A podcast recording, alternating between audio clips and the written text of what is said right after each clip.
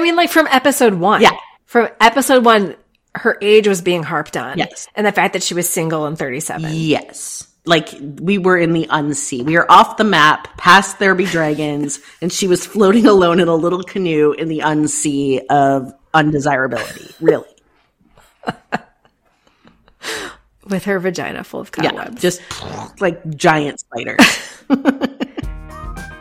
Annyeonghaseyo! Welcome to Afternoona Delight, where Leah, Megan, and Amy, romance novelists, and your K-romance guides. So grab some tteokbokki and listen to your new favorite unnies. hey, Amy. I was all prepared like you were going to say, hey, everybody. And I was going to just pause.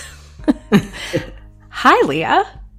So Megan, I mean, for those who listen to the pod, you've noticed that, you know, our little friend hasn't been feeling great lately. She said specifically to blame tonight on COVID, but I told her that she would have dropped the drama even without COVID. It's true.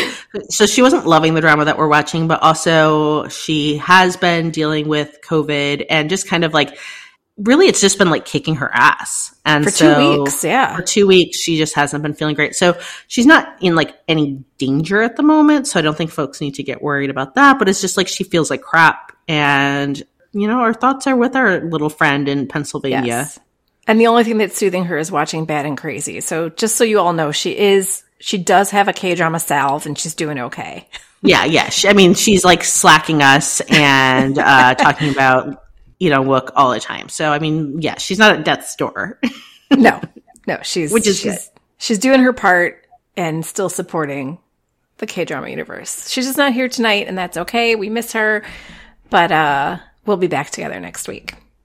so, this has been like energetically a weird week. I mean, like for me, my work is kind of slowing down quite a lot. I think a lot of people this time of year, that's kind of what happens. And so I work in an educational institution. So, you know, finals have happened. Most students have gone home. You know, things are a bit quieter. It's getting dark earlier. And then, like, look, Just enlistment has happened for BTS. and so it just feels like, okay, so Kim Suk Jin, or Jin, the oldest member of BTS, December 13th, he officially enlisted in the army. And look, we need we need to just talk about it for a We do. We need to unpack a little bit, and that's okay, I think. And like I'll say this, like I I don't think that I can wear the full army badge yet as far as my my fandom for BTS, but I do love them. They are the one Okay, uh, you're allowed to. You can do whatever you know, want. I know, but I feel like there's different levels, and like I, you know, like I, I haven't seen them live yet. I don't, I don't know the full experience, but I will say this: Jin is my bias, and this has been looming. And in the back of my mind, I'm like, you know what? Everybody has to do it. It's not a big deal. Like I don't freak out when you know, like Kang Tae-oh goes. Like I'm sad that I won't see him for a couple years, but he's going to have a military glow up, and he's going to be gorgeous, and you know, stronger for it, and you know, all that fun stuff. But I, there's just a certain there's a certain preciousness to BTS as far as we just want to protect them from everything, Correct. you know? And I don't know, I thought it was kind of like in the back of my mind. And then I messaged Leah on Monday morning. So for us, like, so Monday morning was really already the 13th, right? In, in, uh, in South Korea. So it was already happening. And so I really thought this was in the back of my mind. And then I wake up and I'm like, oh my God, I just dreamt the whole night about spending Jin's last day with him. like, Which is full on- amazing. I mean, I am proud of you. I mean, I was like embarrassed to tell you about it because this dream felt so real. Like, I woke up and I was like, did I just get back from Seoul? I was like, I don't know where I am. I was very disoriented. I don't, and I don't remember it in detail, but I do know that somehow I found myself in South Korea and I found myself crossing paths with Kim Suk Jin and for one reason or another, we found each other to be soulmates and we spent his last day and whatever, you know, together. In this dream, I did not speak Korean. He did not speak English and it still worked and it was a beautiful dream. And I don't really know everything that happened, but it felt very, very real. And I woke up like kind of a, a little bit despondent because it was happening.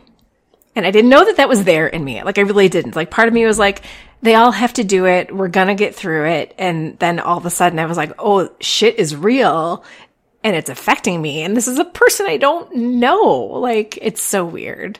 Yes. And so for those of you who don't really like haven't like invested in the BTS experience, which is fine, I think something that makes it a little bit different too when a K-drama actor potentially enlists is and I'm not saying like better or worse at all, like there's no judgment here. It's more that the difference is is that BTS and they're not alone in this in K-pop, but you know, I I'm just going to speak to this group.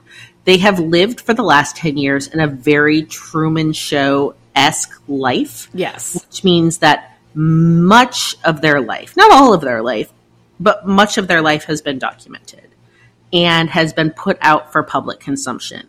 And we can talk about what's good and what's bad in that and like how much agency folks have in that, how, you know, as time has gone on, they've like had more ability to kind of like make choices of like what parts of themselves they're representing.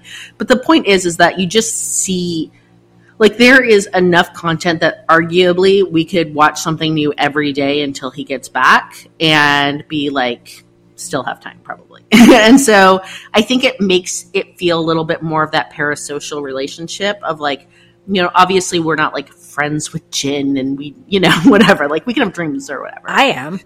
yeah. But i feel like we get to see a lot of them even if it's curated that gives insights to them and their personality so you react to them and think about them in a way that is different than i than i feel like i do for Yes. K-drama actors simply because i'm not seeing them on that, That makes a lot of sense. That does. and so yeah like if i saw Kang Tae-oh like live 10 years of his life i might have more of an emotional reaction when he left And don't get me wrong, if Kang Tae was putting out content every day, I would be all over it. yeah i think He's i would not. too i mean yeah i want to see how he makes his ramyeon and like hangs out and plays video games so yeah so that's what's tricky is that so how i felt that day is i woke up feeling kind of nothing. Like and that's often where i go emotionally like that disassociated state when um like bigger things are happening. So i really felt nothing. I accessed no real emotions about it. But as the day kind of kept going and you know i knew that on monday like you know it's tuesday in south korea he's going to enlist at some point in the day and we're going to hear about it. As it went on it started to feel very ritualized. Like he made a statement that was basically like, it's time for the final curtain call and like posted that. And I was like, I'm starting to feel as if this is what it must have been like in like King Henry VIII's England as there's like executions and it's very ritualized. like I was just thinking about how like there are all these steps of like these like norms that like somehow everyone agrees to that seem very like his final goodbye. And I was like, oh my gosh, for like weeks we've been doing this. Like Right. the final song, the final show, the final live, the final statement to fans. And then there's like the convoy that like goes into the barracks where he's doing his training. All the members are there. You don't see anything. You just see the cars and like the windows all blacked out. Then we get the photo of like all the members with their hands on his shaved head. Then we get him walking away. I was like, oh my God. Like I feel like I'm in like some sort of fucking like, yeah, I don't, all I was thinking of was like watching the Tudors, you know, back in, you know, however long, 10 years ago and like watching like the Anne Boleyn execution where it was like, how wild is it that you like walked out to do this thing and, you know, you're going to die. Like not, Right. And there's an audience. and you have to do all these things. Like you have to like forgive the king and take your dress, like, you know, move your fancy dress stuff off. So tie your hair back. And I was like, oh, I feel like it's like this. It's like there's just like these very ritualized steps to the process, which felt wild and which, you know, old timer K-pop folks, they're like, yeah, yeah, we've been through this before. Look, it's new for me. So I was a bit like, holy shit, this feels weird. Agree. And again, like I was surprised by my own sort of subconscious reaction to it because I didn't think I was going to react. I hope you get to have more dreams because the other thing that I'm just going to say here is I look, I've had a dream and I've disclosed it to you just before the show. I'm not going to get into it too much in the pod. I've had a little spicy dream once, but really, I don't tend to have dreams like that in general. Yeah, this And I'm stream was not. This stream was not spicy. It was very wholesome. with Well, you know yeah. Okay, so I'm not trying to limit that. Yeah. Okay, so I, Yeah. I've had a spicy dream. I don't think I've had really many. I've had like a few wholesome-ish dreams, um, but I'm trying to think. Like, it seems very unfair that I have this brain that has the capacity to do so much, and that I can't just be like, brain, it's time to go to bed. Tonight, I want to order up. Like, you know, I'm going to take Megan because she's not here. I'm going to steal one of her boyfriends. So I'm going to be like, I'm going to take Ahn Bo-hyun tonight. Like, I dial him up on my brain. that would be amazing. I'd like to go to bed, put that file in my brain, and I'd like to see what we come up with in my subconscious. Why, why, why does my brain not do that? My brain's just like has nothing, or I just have stress dreams where I'm still at university and I'm like, I'm meant to graduate, but I still haven't taken like one class, so I'm one credit short. Do you still have like you missed your finals dream? I have, yeah, that I've, I'm a credit, one to three credits short of graduation. I have that dream like once a month. oh my gosh. I don't think I've had that in a long time. where I'm like, what the fuck? Like, this is a failure to have. I mean, yeah. So, anyway, if anyone has the ability to kind of dial in their brain to like set the tone for great dreams, because I mean, like, often I'm watching. You're supposed to fall be able to like the Okay, I'm not gonna. I'm not trying to get like all like woo woo with everybody, Yeah, everybody get here, but woo-woo. and, like in what I you know and what I've read about like manifesting and stuff like that, you're supposed to be able to manifest while you sleep, but it you have to think about the thing before you like you have to concentrate on thinking about the thing before you go to bed. So have you actually tried to think about dreaming about Ahn Bo-hyun? Like try what? it. I'm going to try it this week. I will report next back next week. Okay. Every night I'm going to go to bed and set my intention as I'm falling asleep heavily on some creative being. I don't know. I'll see what I'm in the mood for as I'm like getting ready for bed. Yeah. And I will report back and tell you if anything interesting happens. Okay. So everyone sit at the end of your seats for whatever dirty dream my brain's going to cough up here. And if my kids are listening, I'm so sorry. She's going to dream that Ahn Bo-hyun was proctoring her final and she missed it. Yeah, I mean, if he could be like dressed as he was in Descendants of the Sun, which was not in much, then like that's fine. Yeah. I mean, he was dressed in even less in uh, Itaewon Class when he was doing those push ups. So, Or in uh, her private life when he's taking a sad shower. oh, sad shower. Look, yeah, I really do love him, and Megan doesn't get to call dibs on him always because he just No. is a really interesting and cool person. Sad shower Eun-gi. Like, bring it. Yeah, definitely. All right. Well, we have talked about like what bring, you know, we want to have a little romance in our dreams, a little fantasy and a little romance. There's nothing wrong with that. Yeah. I just wanted to be with somebody. I just, I would say, I just wanted to be with somebody who I could not biologically have birthed, even if I was, you know, just a teen. Right. So you know what? Set that intention for yourself. Let's see what you come back with. You you do it too. Let's see. Okay. Let's do it. Let's not communicate on this topic again. Okay. And then next week we can share our results, freak Megan out, and hear where we both got. But like, let's not talk about this whole week. I mean, how am I? How am I sleeping next to? I'm moving out of the way so Leah can see. I'm in my room. She can see my bed behind me. How am I sleeping next to a double sided Lee Min-ho pillow and having zero Lee Min-ho dreams? Is what I want to know. Yeah. So we yeah. Tell a little bit about why you were sleeping next to. Yes. So I did not just go and purchase myself a Lee Min-ho pillow. I would never do such a thing. But if somebody purchases a Lee Min-ho pillow for me, I'm going to display it prominently. And so, uh, friend of the pod, Sarah, who everybody knows is K Drama This on Instagram, who is a fantastic K Drama blogger and also has guested on our podcast before. She had a work trip to Seoul, South Korea. And if anybody could do it up right and do the perfect work trip turned into a K drama fandom trip, she did it. I mean, I was glued to her Instagram for the entire trip and for weeks after as she keeps uploading content. But wonderful and generous as Sarah is, she sent us some gifts for us and some gifts to give away to our listeners, which we are going to be doing soon. But the one that was definitely for me to keep, like you would have to pry it out of my cold, dead hands, was this Lee Min-ho double sided, like little throw pillow. And I mean, my, my 13 year old son was like, So I see you have a new pillow in your bed. happened to like come into my room for something, and I'm like, yeah, let's name it Ho. It's fine. Yeah. It's fine. So he's, I mean, this, I, I do not have throw pillows on my bed, but now I do. I have one. And it's, I'm not ashamed. Mama's got a brand new bag. Yeah.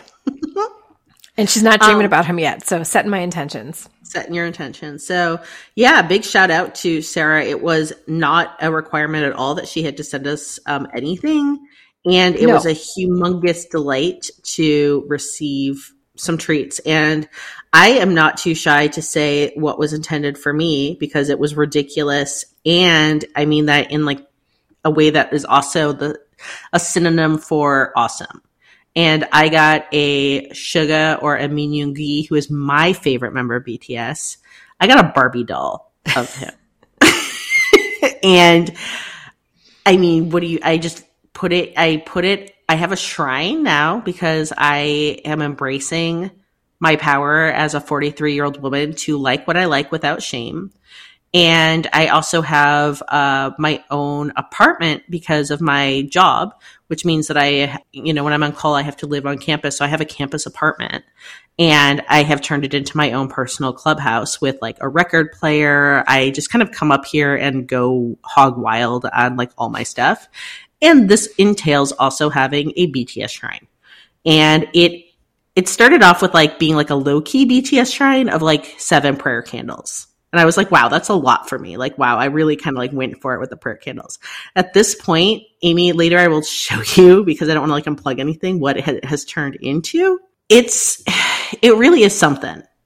and, um, last weekend, it was raining really hard here and it doesn't rain hard very often. And I'm in, you know, this is like an older building on campus. And so I was here working and there was a leak. The roof started to leak, which was, you know, it's not my roof. So that's fine. I put out a bucket, but like, that meant that I had to like let the university know that they needed to fix the roof. So they sent They had to in come into your contractors. Yeah. And I also work here, remember. Like I so I don't just have a place here. Like I also am like collegial staff with like some of the maintenance folks or whatever.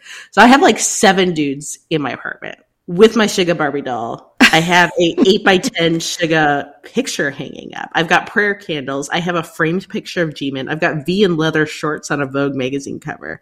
I have much set out displayed prominently.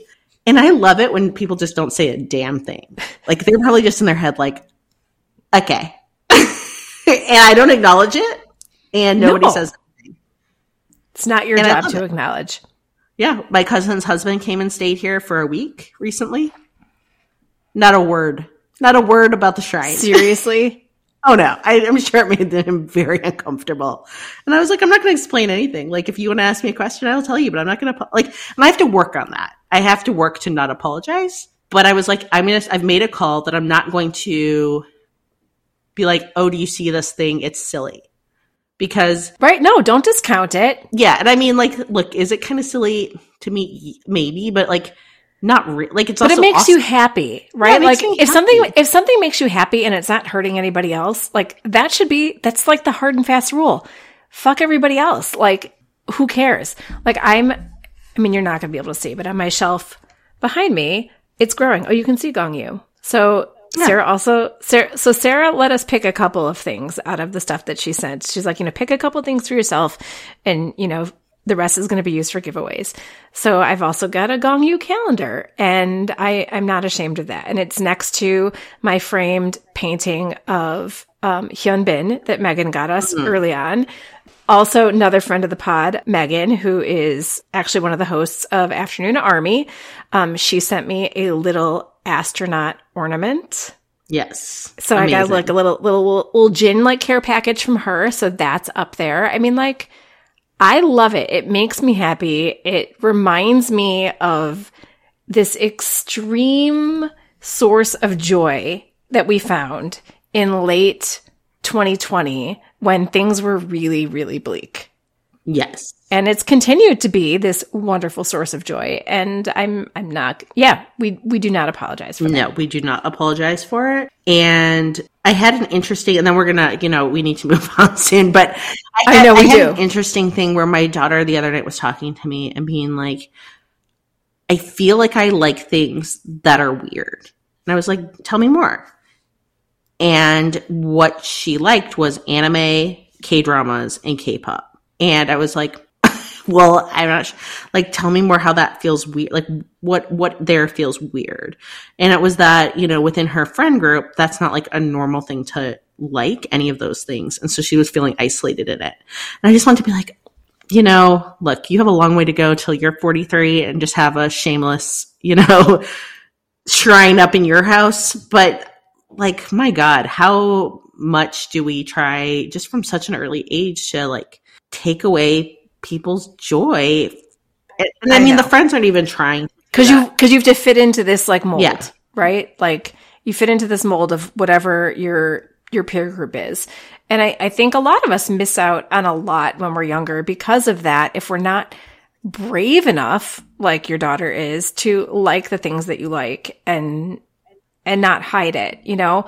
And so I I think like even now, like I not everybody in my life knows that I even do this podcast.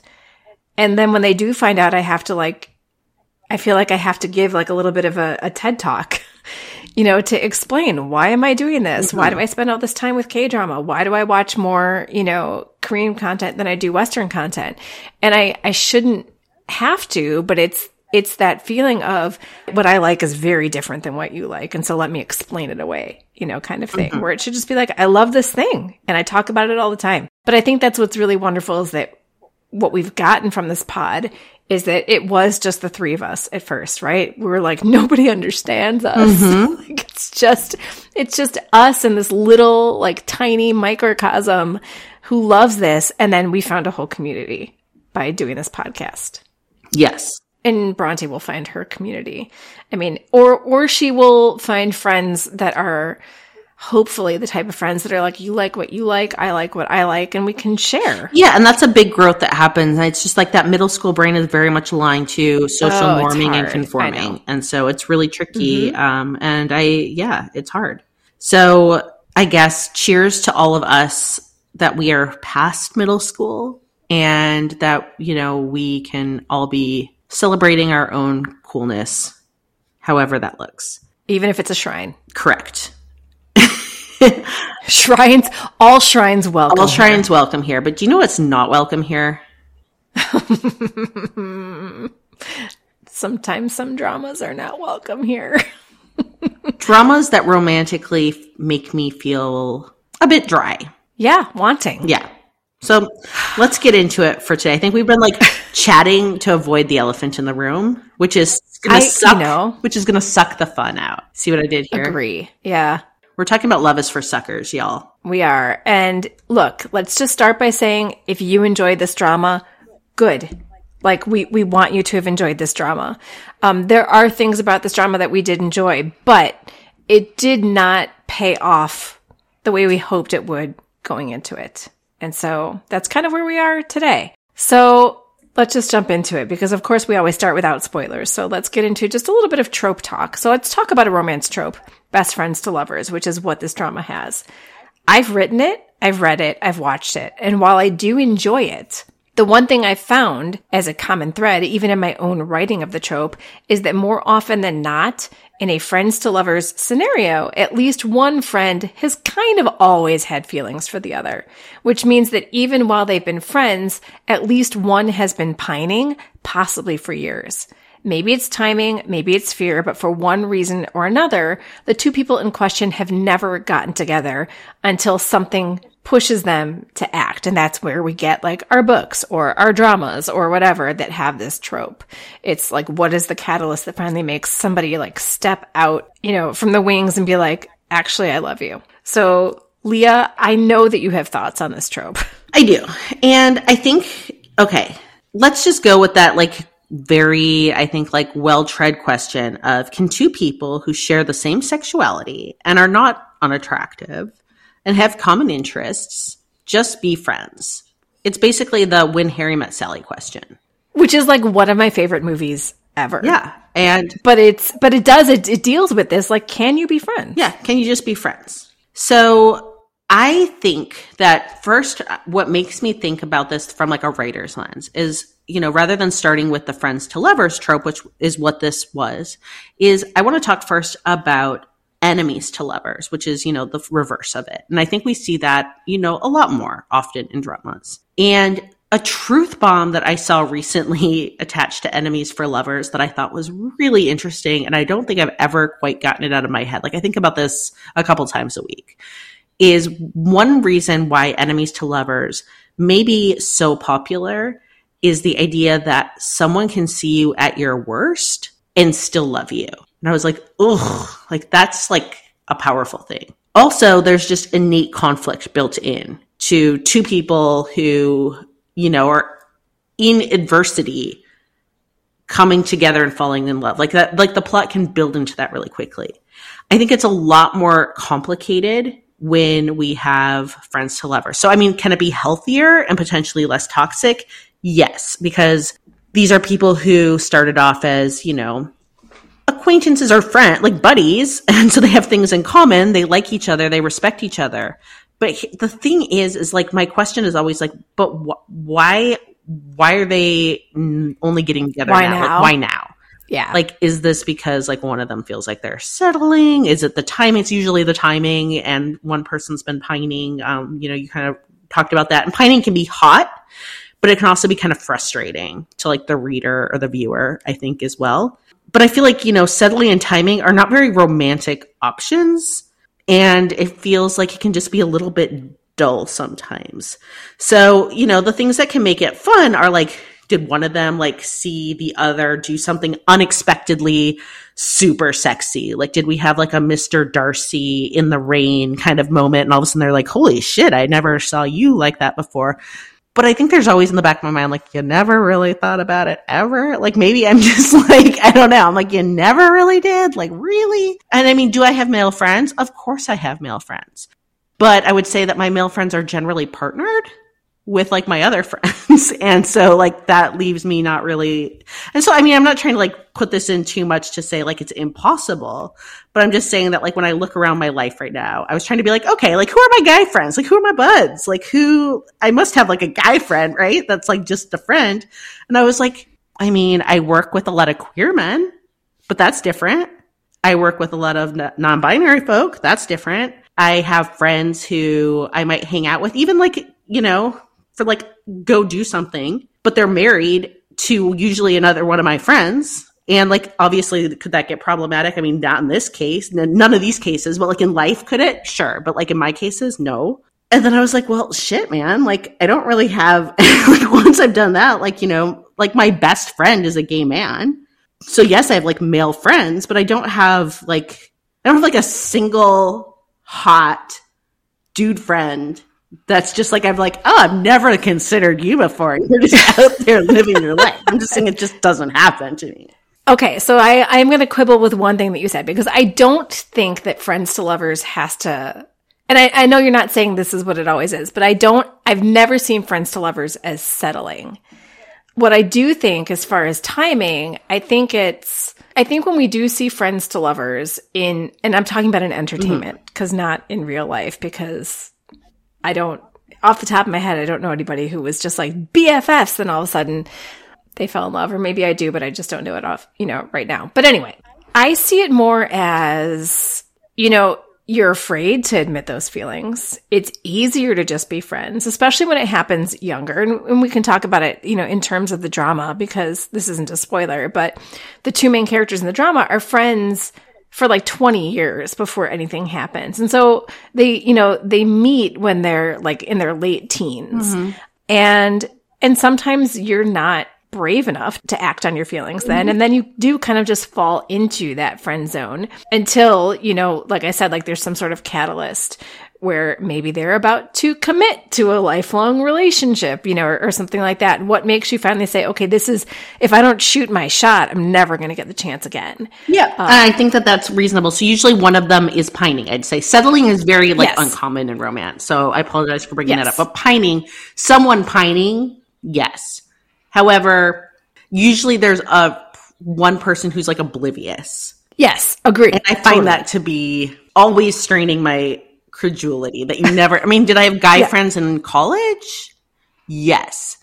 Did I hook up with most of them a little bit? Also, yes. I just, you know what I mean? Look, I'm, I don't want to get emails and like people writing being like, well, look, I've had just like a friend. Like, I believe it exists. Like, it must exist. Right. I'm just saying, I don't think that when I see the scenarios, I'm always a little suspicious that like somebody's just never been like, oh, like, especially if it's, uh, like a sexy, like an objectively very attractive person, which is Right. what we're getting usually in fantasy spaces. Right. So yeah, so then it becomes like, what's the conflict keeping them apart? It better, it better be something pretty interesting and compelling. And yeah, we'll see. Was this, did that meet the test in this one? Yeah. Well, there's a lot to talk about as far as did it meet expectations, but let's give like just a little overview of the drama. So yes, Leah mentioned that we're talking about Love is for Suckers with Lee Da-hee is Gu Yeo-reum, uh, PD whose shows keep getting canceled. And Choi Si-won as Park Jae-hoon, a neurosurgeon who left the hospital after a traumatic incident that made him question his worth as a doctor. The two have been best friends for 20 years and live on the bottom and top floors of the same sort of like two flat. And when Gu Yeo-reum's team is desperate to fill the final spot for its upcoming dating reality show, Kingdom of Love Season 2, she enlists Park Jae-hoon to do her a solid, and he does, even though he's the one who's been pining.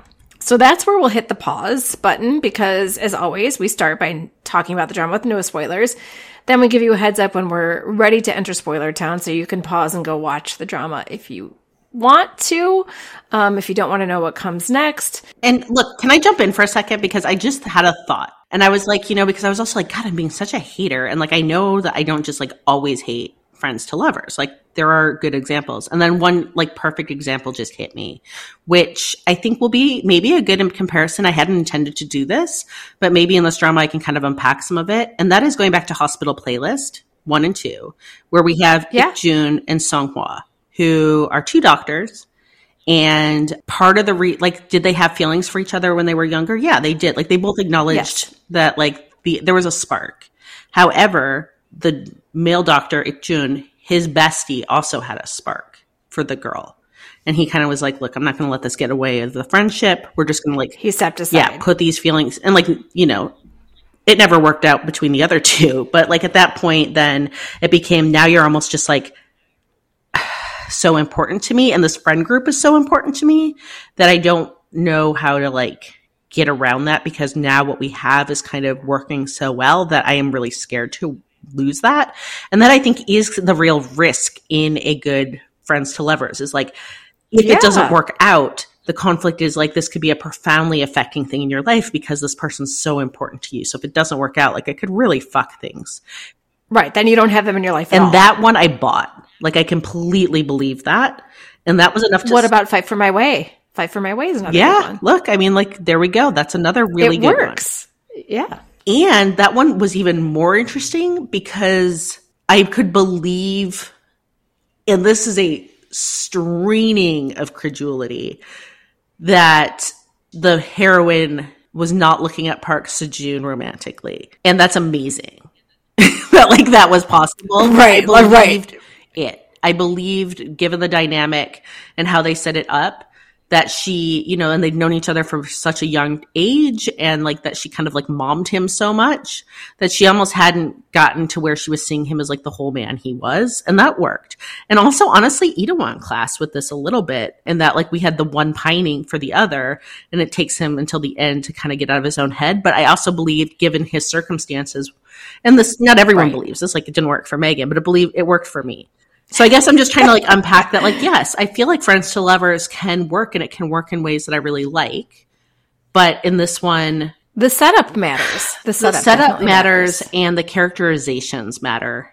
Absolutely. The chemistry has to be there as friends, but also have that potential for more where you believe, like, you need to believe them as friends in order for there to even be a conflict of, oh my gosh, what if we take this further and it doesn't work out kind of thing. Yes. And you have to want them to. You have to be like, oh my God, I Yes. want you to be together. And I don't know if I ever Right. really felt like that. No, I was going to say, in, or- in order to do that, you need to create tension. And in order to create that tension, you have to have the characters playing opposite each other on the screen. And for, you know, like 12 episodes in this drama. They didn't. Yeah, so barely around. We'll get there. Okay. We'll get there. So if you've listened to the pod for a while, you know that your Nunas talk a lot about our floor, which is our age floor. Basically, how low Can we go? how low can we go? We're playing a little bit of limbo here with how low we can go with actors that we find attractive and still not be considered dirty ajumas. Hence, you know, my wholesome dream about Kim. I think Suk-jin. I think that I'm just kind of like on that. Like I'm not full dirty, but I'm definitely like gardening without gloves. Well, I mean, like, look, in our defense, it's not our fault. Like, we blame people like Rowoon, Kang Tae-oh, and like hmm. BTS. So when we heard about a new drama where the characters and actors were well into their 30s, which still is younger than hmm. us, we were excited. This is not to say that there are no other dramas out there about adults dealing with adulting, but it, I feel like it had been a while since we'd watched like just a straight up romance about straight up mm-hmm. grown ups. So we were pumped. Yes. But what I find curious is how Yoram, at a whopping 37, in this drama, like age is a big deal. Mm-hmm. And at a whopping 37, she's often treated like she's like one step away from being Miss Havisham. Mm. I don't think I'm alone here. Like, what do you think about the treatment of age? Like, I, I think about being 37. I was like, I was a baby when I was 37. Well, if you are part of this drama, if you are 37, I'd say that you are teetering on a cliff of becoming a sexless hag spinster with a vagina full of cobwebs and a herd of cats. and these cats are only there to wait for your eventual death, where you're going to die alone and unfucked, and they're going to eat your lonely corpse. I mean, they made it seem like it was fucked. Like she was like, she, it was bleak. The outlook was bleak. done. Hope gone. The gates of Mordor, just like, you know, put your, just take your vagina and dig a hole and put up a monument. I mean, like from episode one. Yeah. From episode one, her age was being harped on. Yes. And the fact that she was single and 37. Yes. Like we were in the unsea. We were off the map, past there be dragons, and she was floating alone in a little canoe in the unsea of undesirability. Really. With her vagina full of Yeah. cobwebs. Just like giant spiders. So this is not to say that I couldn't get past that and, you know, and go with the drama because I did find it charming as well in the first few episodes. And so even though we had, you know, Gu Yeo-reum as being treated like a, you know, a sexless hag, I was still on board. Hmm. But then the pacing kind of, the pacing kind of took a turn for me. Like without getting spoilery yet, the first four episodes work as exposition mainly for Gu Yeo-reum. Mm-hmm. Like it's, it's pretty much her story in the first four episodes, don't you think? Yes. And I would say not particularly interesting for me. Like it was okay. Well, I mean, we'll we'll get into it when we get into the spoilery section. But I, I don't know I don't know if you saw in our script, but I brought up the idea of plot moppet because Yes. really we had a plot moppet for the first Oh, four we did. and we'll get there. We'll get there. So plot moppets. If you didn't listen to our plot moppet episode, oh, that was for the I think that was for the Patreon anyway, wasn't it? Yes. It might have been for the Patreon. It was a Patreon snack. So a plot. Why don't you you define plot muppet because you you do this. Um, plot muppets. I mean, often they're regarded as like children, which is like the muppet idea of like, you know, it is a character that kind of is just there stuck in to create some sort of conflict, but they're often a very one dimensional character. There's not a lot of depth. They're there just to cause like some sort of drama in the plot. And that's about it. And often I think you can see them get used more towards like the saggy middle of a story where you know you're kind of like you've done the setup and now you're kind of like not sure where to go before like the end is like the payoff is happening so there's some sort of plot moppet drama in the middle interesting choice the plot moppet and this happens at the very beginning and then we're kind of like done with them Yeah. So literally, like it's a character who's just a vehicle for one of the leads to have a conflict. yes That's it. The way that this works is we have these first four episodes of exposition for Gu Yeo-reum, and then like the latter 12 are all while they're filming Kingdom of Love season two. which is a reality dating show Yes. So it's a show about a reality dating show. All right, let's talk about the leads. because I was excited for this and, and I know that you were too. Like this is my first Choi Siwon drama. But you fell for his portrayal of the second lead and she was pretty. Like you wrote it that was your first SOS, It was, wasn't and? I felt very strongly. I had a huge emotional reaction to watching She Was Pretty. And I had one of the worst cases of second male lead syndrome I've ever, probably the worst case I've ever had.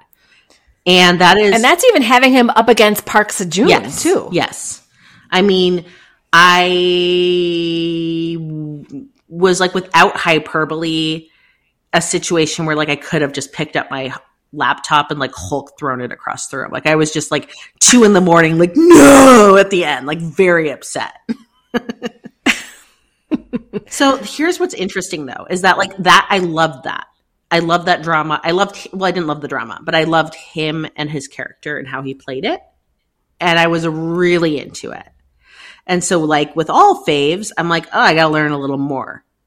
So this is where I want to give a disclosure that I am carrying very, very clear bias in this drama as well. And I'm going to talk about it here because it did impact how I approached 100%. the drama. I could separate it to a point to find fault that was beyond like my bias.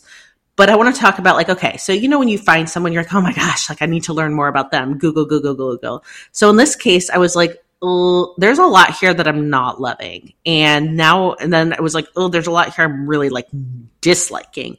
So basically, uh, this actor, uh, Siwon, he was also in Super Junior, which is a uh, popular K-pop group. He's made a lot of problematic statements over his uh, tenure from, you know, affirming that he believes that marriage should be between a man and a woman, which, you know, I'm not loving the homophobia in general. I'm really not liking it in, you know, an industry like K-pop. Like just really like that was unlikable. He um he's a very big Ronald Reagan fanboy, which like no, not to me. He has gone on to social media and liked posts with Donald Trump and Ted Cruz.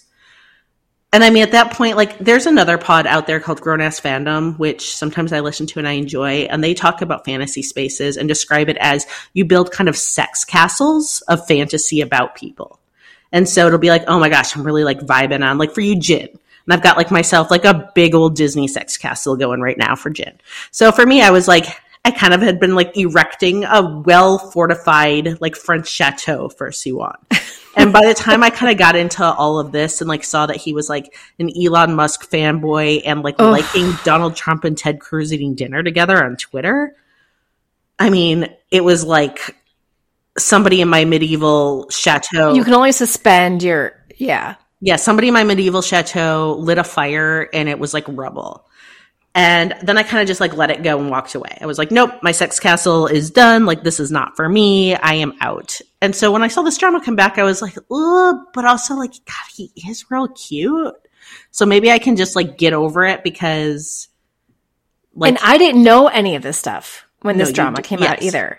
yes. And so what true. happened was the first couple of episodes, I'm like, I knew that you liked him from She Was Pretty. Mm-hmm. And I was like, oh my gosh, this man is charming as fuck. Yeah. And so what do I do? I Google, Google, Google. Yes. And then I text you and I was like, Leah, is this like, re- is this, is this real? And you're like, yeah. I was like, oh yeah, yeah, yeah, yeah. There's a lot of icky things here with this dude. And look, you may be listening at home and being like, you know what? Fuck off. I love Donald Trump and Ted Cruz. And you know what?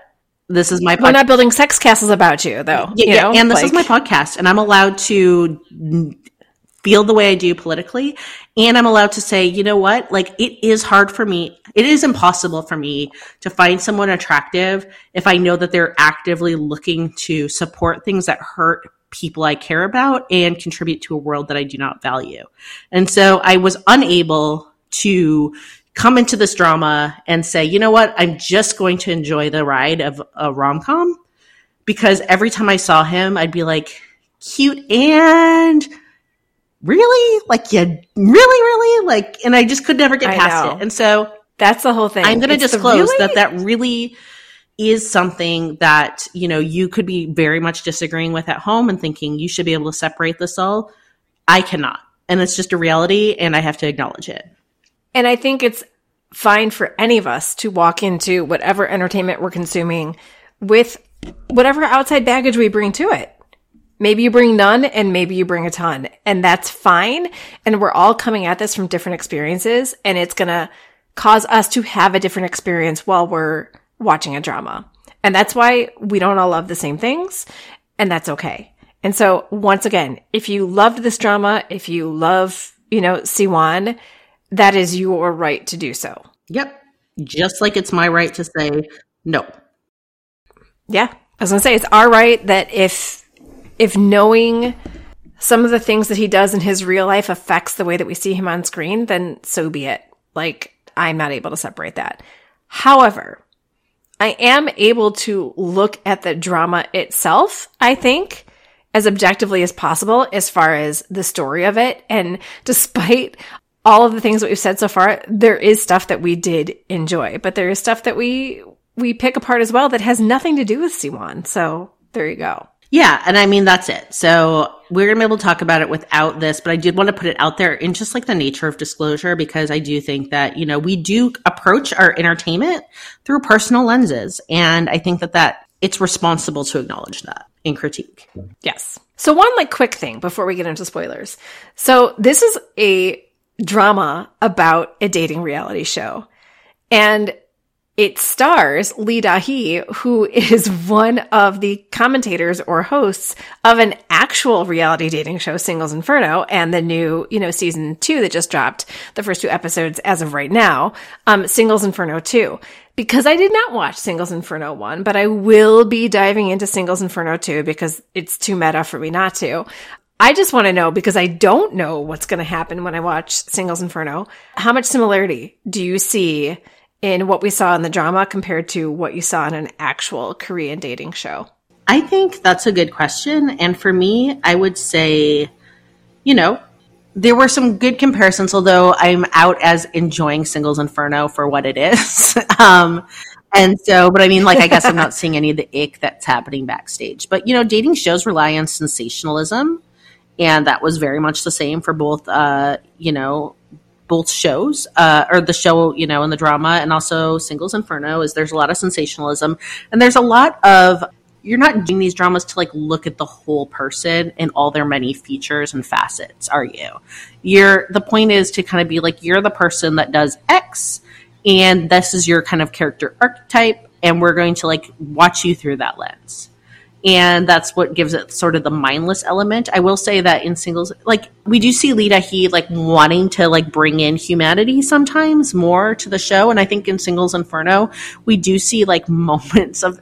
I mean, do we see moments? I don't know. I mean, it's probably a little bit manufactured, but I felt like I saw more humanity than I was expecting. Like, I think when we did our Singles Inferno show, Megan had talked about how reality TV for her had been like flavor of love, which unfortunately I had not ever seen. um, Neither have I. For The Bachelor, and I found this to be, I found it Singles Inferno to be kind of more interesting than that. There were like elements of self reflection and introspection, and it could just very well be like not a big deal if you're Korean. You're just like, yeah, yeah, like that's just like part of like what our shows would be doing, and we expect that. But for me, there was like that was like interesting in seeing it, and I felt like I connected a little bit to it but really like yeah when you're looking at reality tv you're not looking to it's not a documentary and so like people are meant to like behave badly or salaciously and that's going to be really good for the show Good. Yeah, that's what we're going to be talking about a little bit. But first, let's do one of our favorite things that is, I think, a very positive part of our show, even if we have not been uh, loving on a drama, and that is our K pop rec of the week.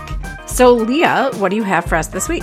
You know, I'm going to go with something that came out this year. It's very, very popular, very played out, and people have big feelings about, but I enjoy it. And that is going to be Blackpink, who I like Blackpink and I have fun I listening too. to their music.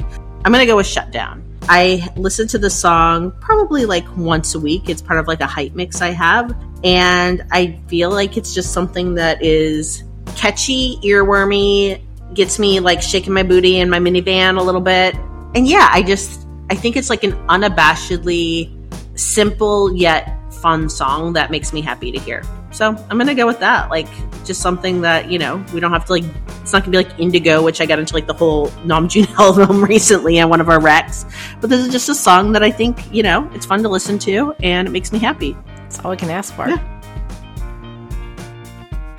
If you enjoy our podcast, you have our patrons to thank, at least in part. Afternoona Delight Patreon allows us to keep creating content for y'all to enjoy.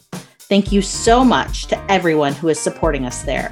And not to brag, but our Patreon community is pretty awesome. And you can join at a tier that feels good to you. Gain access to fun perks like K drama posts, monthly Patreon only bonus podcasts, and even a live K drama support group on Zoom because we know firsthand what it's like to have no one to talk to about those crazy plot twists, amazing characters, and all those feelings. And look, no one should have to walk that walk alone. So learn more by visiting afternoonadelight.com. That's www.afternoonadelight.com. And hey, while you're on the website, you can check out Afternoona Delight podcast merch, find links to book recommendations, bop along to our K-pop recs, glow up your skin with K Merch Recs. Find all of our social media and a link to our email so you can send us recommendations or feedback.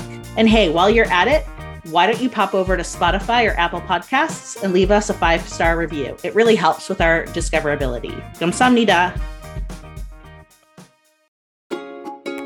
So, what kinds of things do you both like to do when you drive?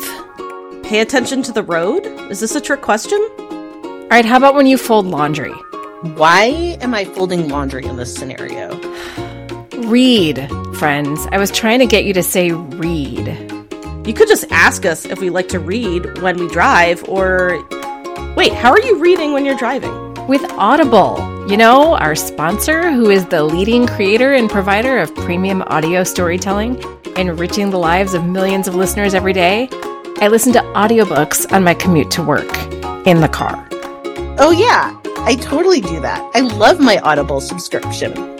Then why'd you leave me hanging with the whole driving thing? Forget it. It's not important. What is important is that now our listeners can get a 30 day free trial of Audible Premium Plus from Afternoona Delight. Do you know what they get with that free trial? Actually, I do. They get one audiobook credit, two if they are Prime members, which is good for any premium selection, and they get to keep that audiobook. They also get the whole Audible Plus catalog of podcasts like Afternoona Delight, audiobooks, guided wellness, and Audible originals. And with the Plus catalog, you can listen all you want, no credits needed. And Audible sends you a reminder email before your trial ends. Sounds like a great way to spend 30 days to me, especially if you're heading outside for a walk, have a long commute to work, or just want to hear one of many talented narrators really bring your book to life. All you have to do is go to www.audibletrial.com slash afternoona to sign up, and you're ready to download your first listen. Enjoy!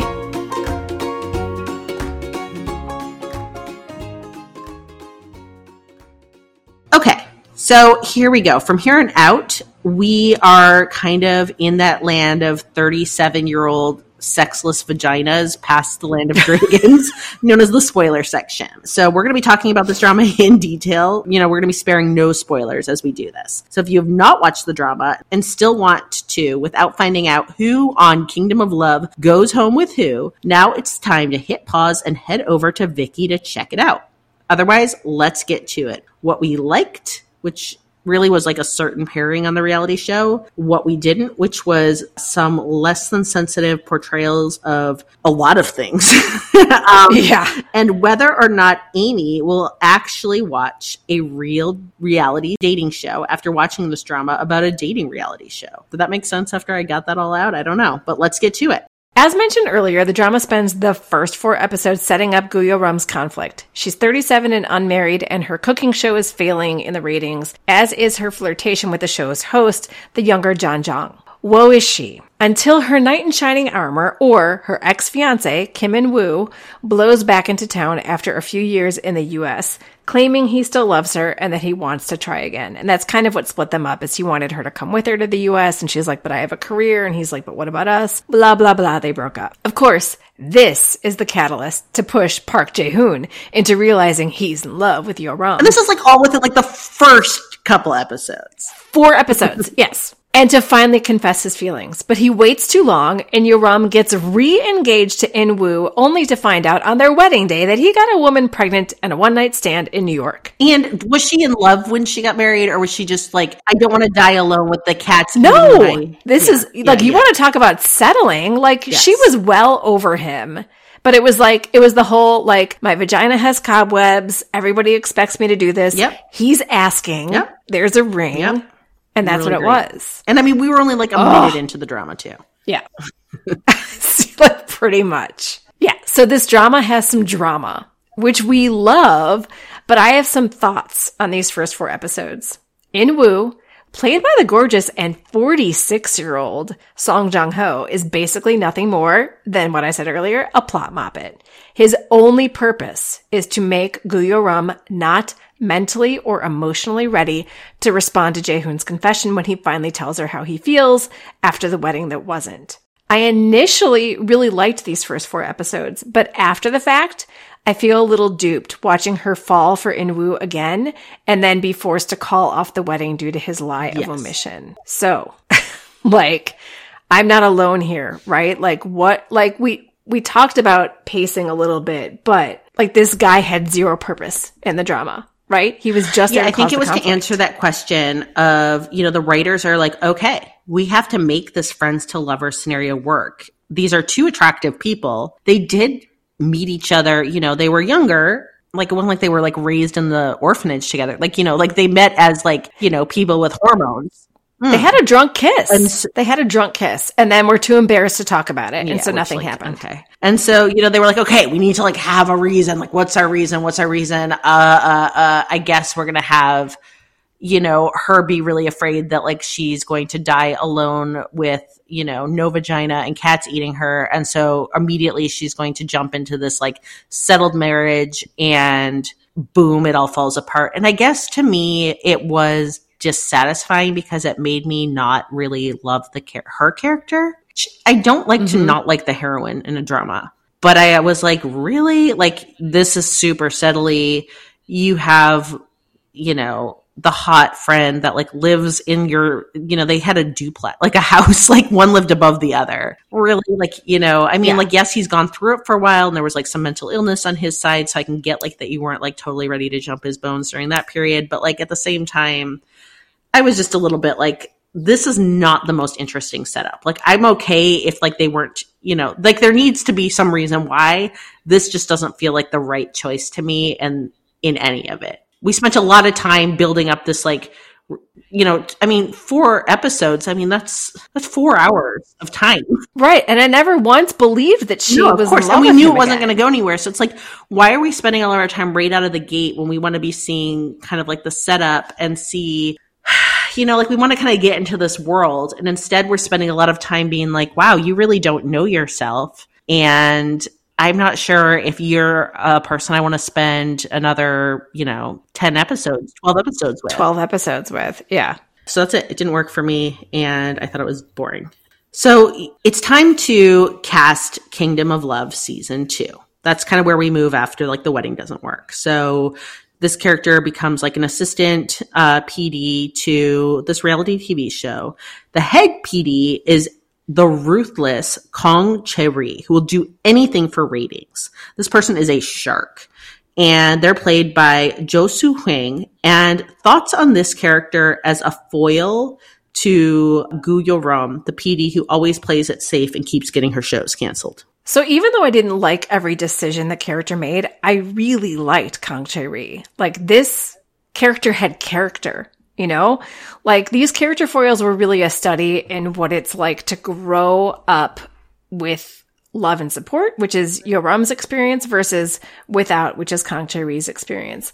They both seem to pay their upbringing forward. Like Yoram supports everyone around her, often putting her own needs on the back burner, while Chae-ri sees everyone as a means to an end in order for her to feel worthy.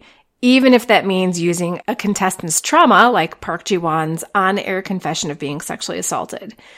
Chae-ri hates Yoram because she thinks Yoram has everything and never struggles. Yoram shows Chae-ri love and compassion even when the latter tries to make her life a living hell. Like my hope right now is that they're BFFs and have run off into the sunset like a la Inhae and Hyorin from Little Women. Like honestly, like I was more invested in Kang Chae-ri than I was in Gu Same. I really, really hated her determination to use trauma to further the show, but I thought that it was an honest portrayal of like often what happens in reality TV.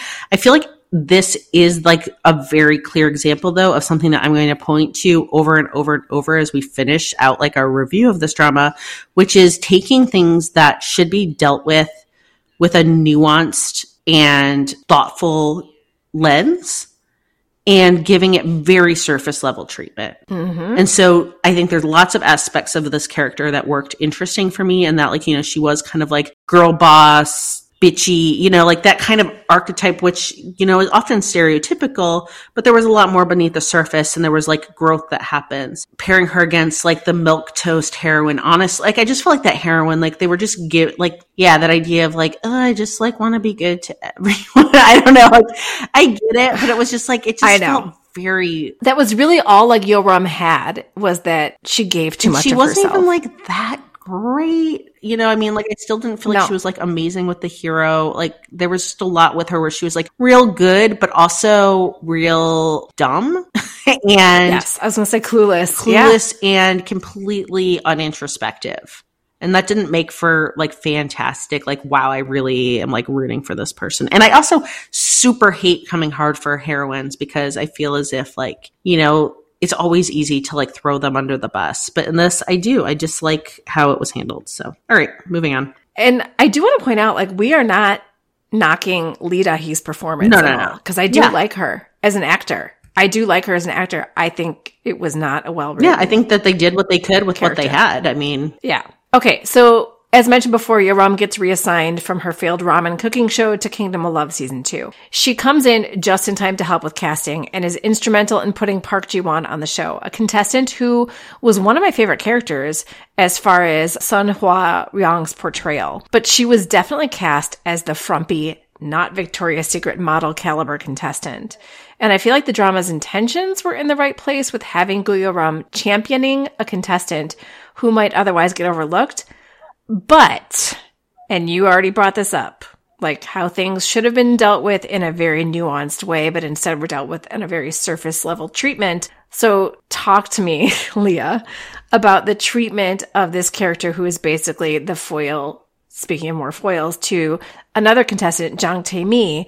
She's a contestant who is all about perception and looking perfect, even to the extent, and another thing that was dealt with very surface level, or really not at all, but even to the extent of going into the bathroom to make herself vomit after taking one bite of food that John Jong prepared for her on their date. When we see Park Ji-won in the same scenario getting, you know, when John Jong cooks for her, she just gobbles it all up. And it's supposed to be like, you're either this or that. I can't tell you how much I hate this. I hate it so much. so first, I hate that we have ED or an eating disorder treated as just like a throwaway moment, and um, and like you said, a foil to be like, look at how like ugh compared to this other person. However, the other person I'm going to impact of like how shitty they get treated in it. Because it's not like it was like oh, this one person's like bad and the other person's good. It's like we're gonna really just like fucking take down almost everyone in this, but under the guise of like pretending like we're not. I don't know. So basically, look, when it comes to Ji-won, she is costumed ridiculously. And the writers have basically made her a caricature of a fat introverted virgin. And what's worse to me is I think that the show actually believed that they were handling her fatness well by connecting it to the fact that she sustained actual sexual abuse. And can body issues be connected to abuse? Absolutely. But should they be handled considerately if that's the case? Also, absolutely. And I'm going to argue that having this be kind of like a surface level treatment of like where we often are just seeing people remarking on this character being in a bigger body. And when she has this like trauma that also gets milked for reading. I mean, like this is gar like I was like, oh my god, there's like this is just all It's horrible. moral garbage. And is moral garbage kind of often what happens in reality dating shows? Yes. However, this was the characters in the drama like that. And then it would be like, look at everyone else looks great. But like, ew, they're vomiting and that sucks. But then we have like the, like, I was just like, so does the writer like just hate women? Like, have, or like, you know, have they internalized like a lot of like blame and shame of like the experiences that women live in the society that were just not giving anyone sensitivity or treating them yeah, so I just feel like one of my huge issues with this drama was that a lot of very heavy material was shoehorned in. It wasn't treated with empathy. And I feel like it was actually just given lazy writing. And then we're meant to be like feeling rom com vibes throughout it. And I was like, no, no, no, no, no. No. Yeah.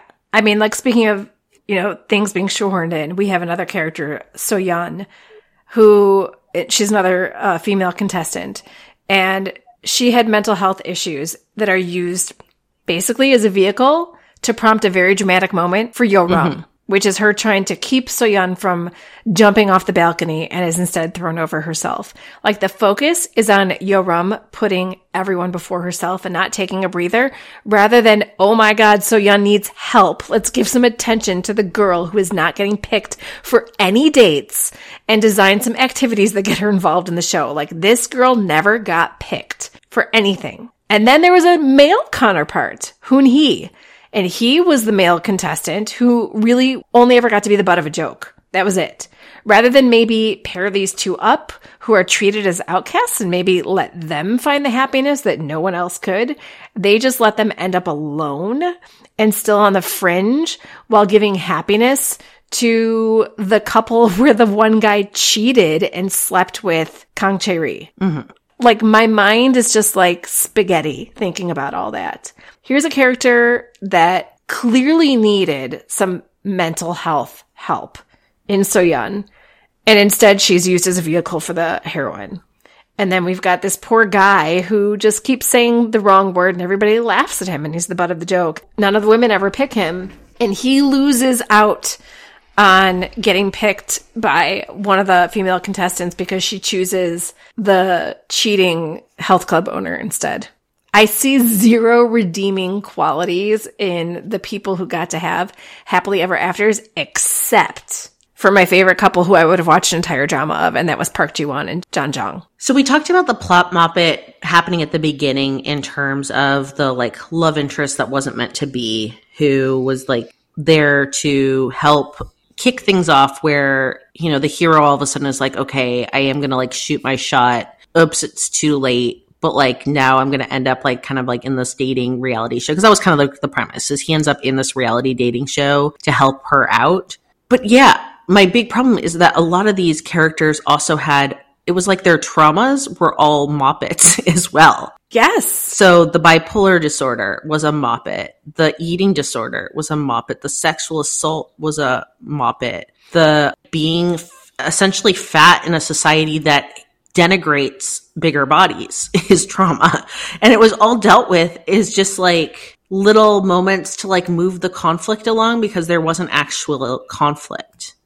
And that's insulting and gross, honestly. Like, the more I think about it as we're doing this, I'm like, I'm getting mad now. I know. Cause I mean, honestly, like as far as the contestants are concerned, what I really liked was John Jong, who I didn't think was going to be an important character. And he was the one character who I think had like full growth. Like he had a full arc as far as his romantic story was concerned. Like in the beginning of the show, he has a fling with Gu Yeo-reum and makes her think that it was something more and humiliates her. And he seems like this, you know, completely shallow asshole, even when, you know, Kingdom of Love starts and he's one of the contestants. And he seems to take to Tae because he thinks that they look good together.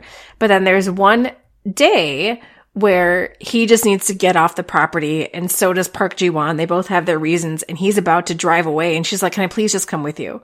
Like, can I, pl- I just need to get out of here. Can I please just come with you? And he's like, fine.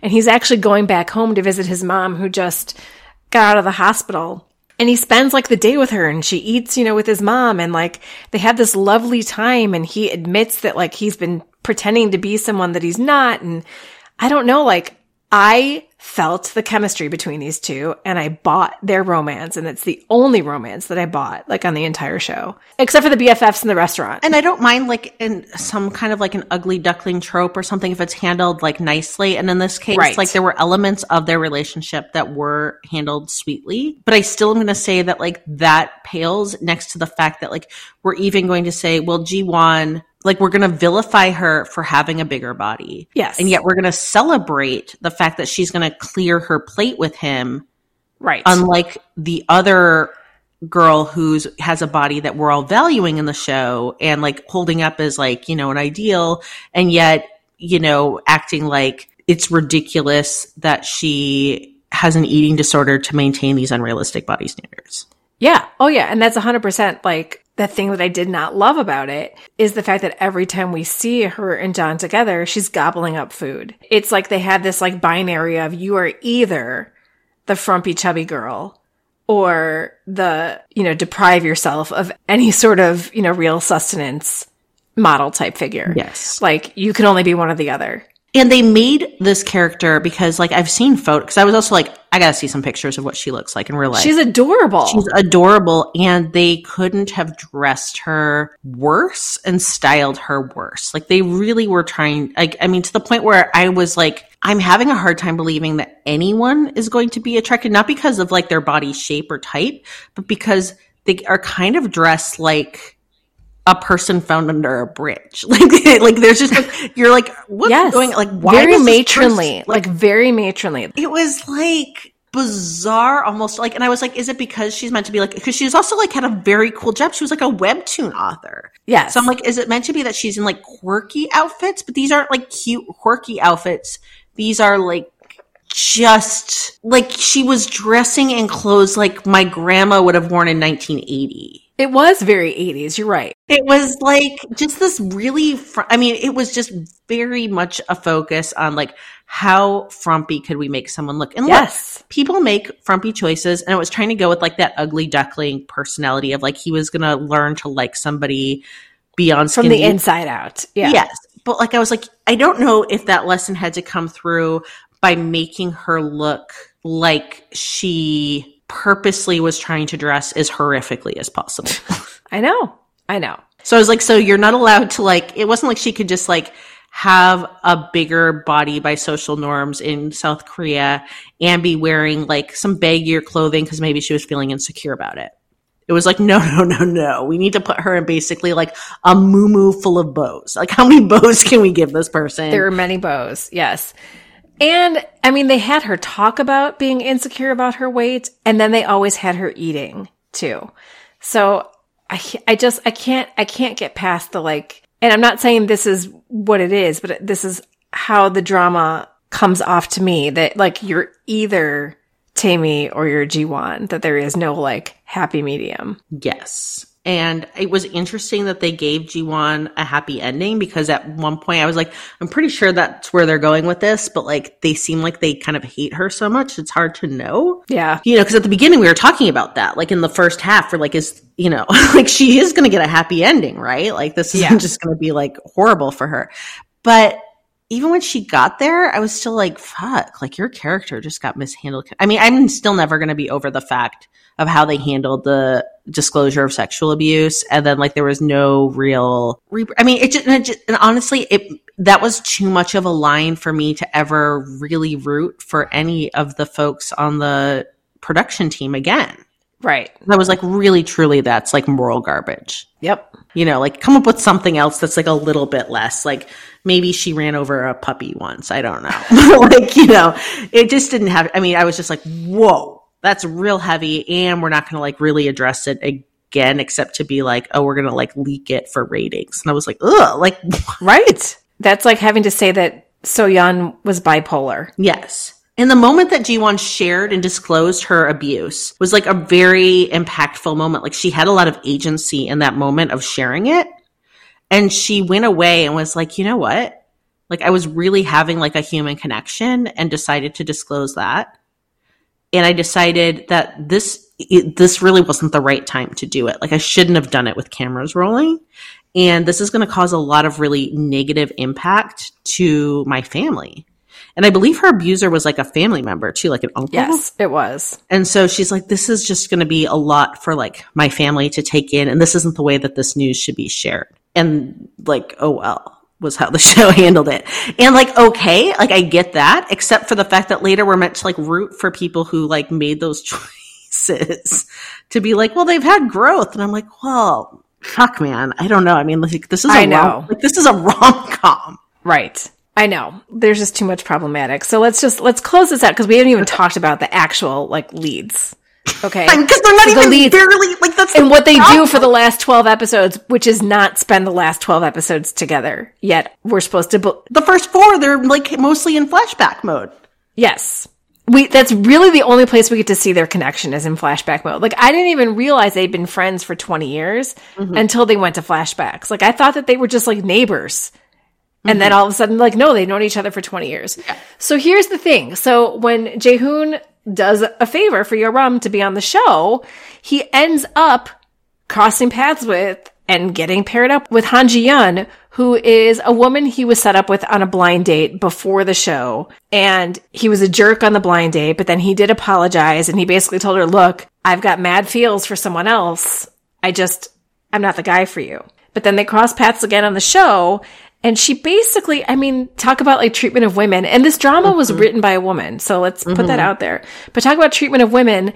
So Ji-yeon's character basically, because she likes Jaehoon so much, she's crushing so hard for him that she's like, you can just use me. Mm-hmm. Like, you can just use me on the show and, you know, we can pair up and nothing has to happen, but like, you know, we can date each other for the show and you can have your feels and, you know, pine for your other woman. Just fucking use me. Use me up like an old tissue. Yep. But of course, she falls deeper and deeper in love with him throughout the show. Mm-hmm. People are commenting, you know, on, you know, posts about the show and stuff like that about basically what a doormat she is because she is. Mm-hmm. And I just, oh, I, and, and the HEA that they give her at the end is that a fan of the show approaches her in an art gallery because she's a, an art teacher and basically like that's going to be her potential happily ever after.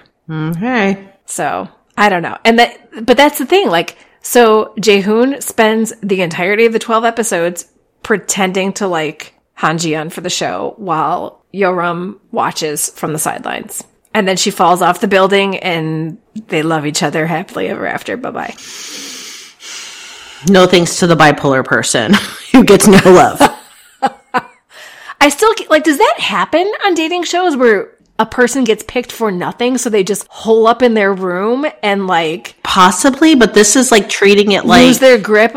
Like, I mean, they kept showing her going for her pills, and I'm like, at first in the beginning, I'm like, so does she have a drug problem? Like, it, you know, at first they weren't like saying what it was, and I'm like, also we're showing her taking antidepressants, which should be a good thing. Mm-hmm. Yeah, no. I mean, like I said, just a complete disregard and disrespect for, you know, mental health and yeah, people who are in any way neurodivergent. I just the whole thing a hot mess. The relationship, I don't I mean halfway through the drama, I was like I don't give a shit if the main character gets like I don't care if they get together. No. Like I kind of I was like everyone needs therapy. Like the two leads both need therapy Yes. and kind of everyone needs therapy. Like the end of this drama, like I was like, this drama just put everyone in therapy. The leads should not be in a relationship with anyone, including each other. And that's not like the vibe I wanted to get, in, like my lighthearted like, rom-com. No, like midway through, I remember messaging you saying, so there's the first, you know, female lead and there's a second female lead and there's a male lead and I'm rooting for none of them. Like none of them. Like I felt bad for Han Ji-yeon, but like also I hated, and it's the writing that made her do it, but I hated that she let herself be treated like that mm-hmm. because she loved him so much. which I mean, that's not what love is either. No. So, like, you know, like she had a lot of self worth problems and had somehow projected that the answers to everything lied in this fucking broken man who had never been able to self actualize his feelings for this other person who was unable to ever self actualize herself. and so I was actually like kind of a tragedy and it's depressing unintentionally. I seriously have gotten more upset Yes. in talking Yeah. about it for Absolutely. hour. because I also took big gap. I took big gaps in watching it too. Like I was doing other things, and so I didn't sit down and just binge this through. I started it being like, I kind of like it, and then after four, I think it was after the first four episodes, I was like, ugh, like I'm not like, yeah, I'm not feeling it so much. And then I kind of started to like watch it in chunks, and so I never sat down and did like the heavy binge and came out of it. So No. now.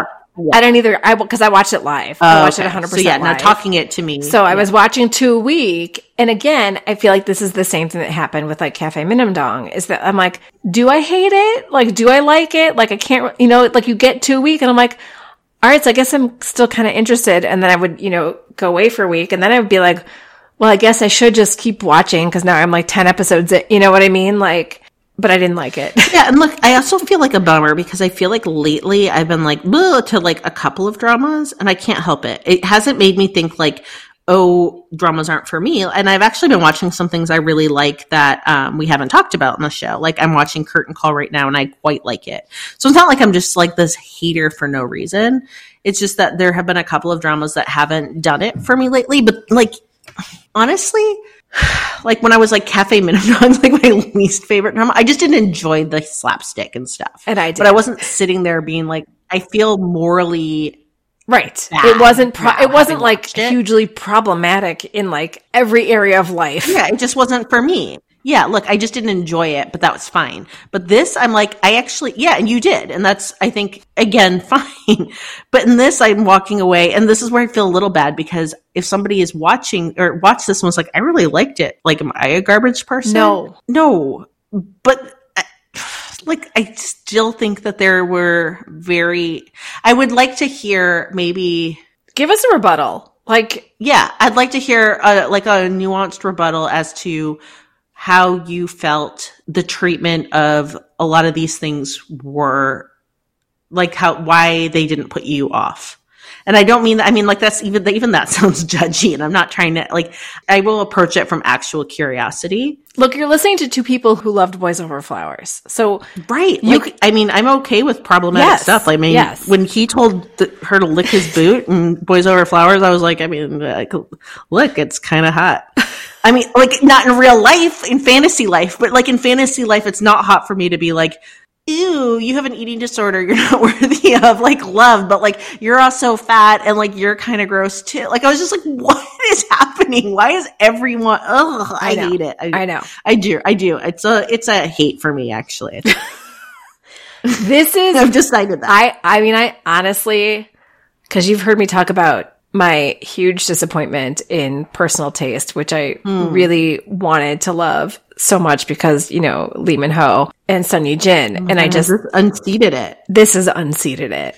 Wow. Yeah. Look at here's a Yep.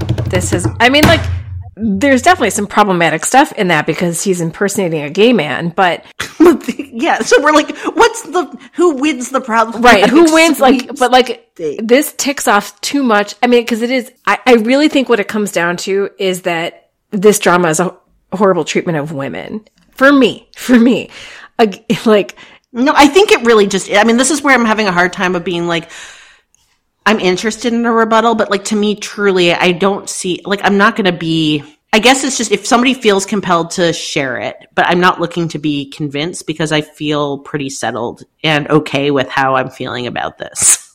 yeah agree Like there really is. It's just it didn't and I think like I think what I'm struggling with too is that I believe that the drama was well intentioned.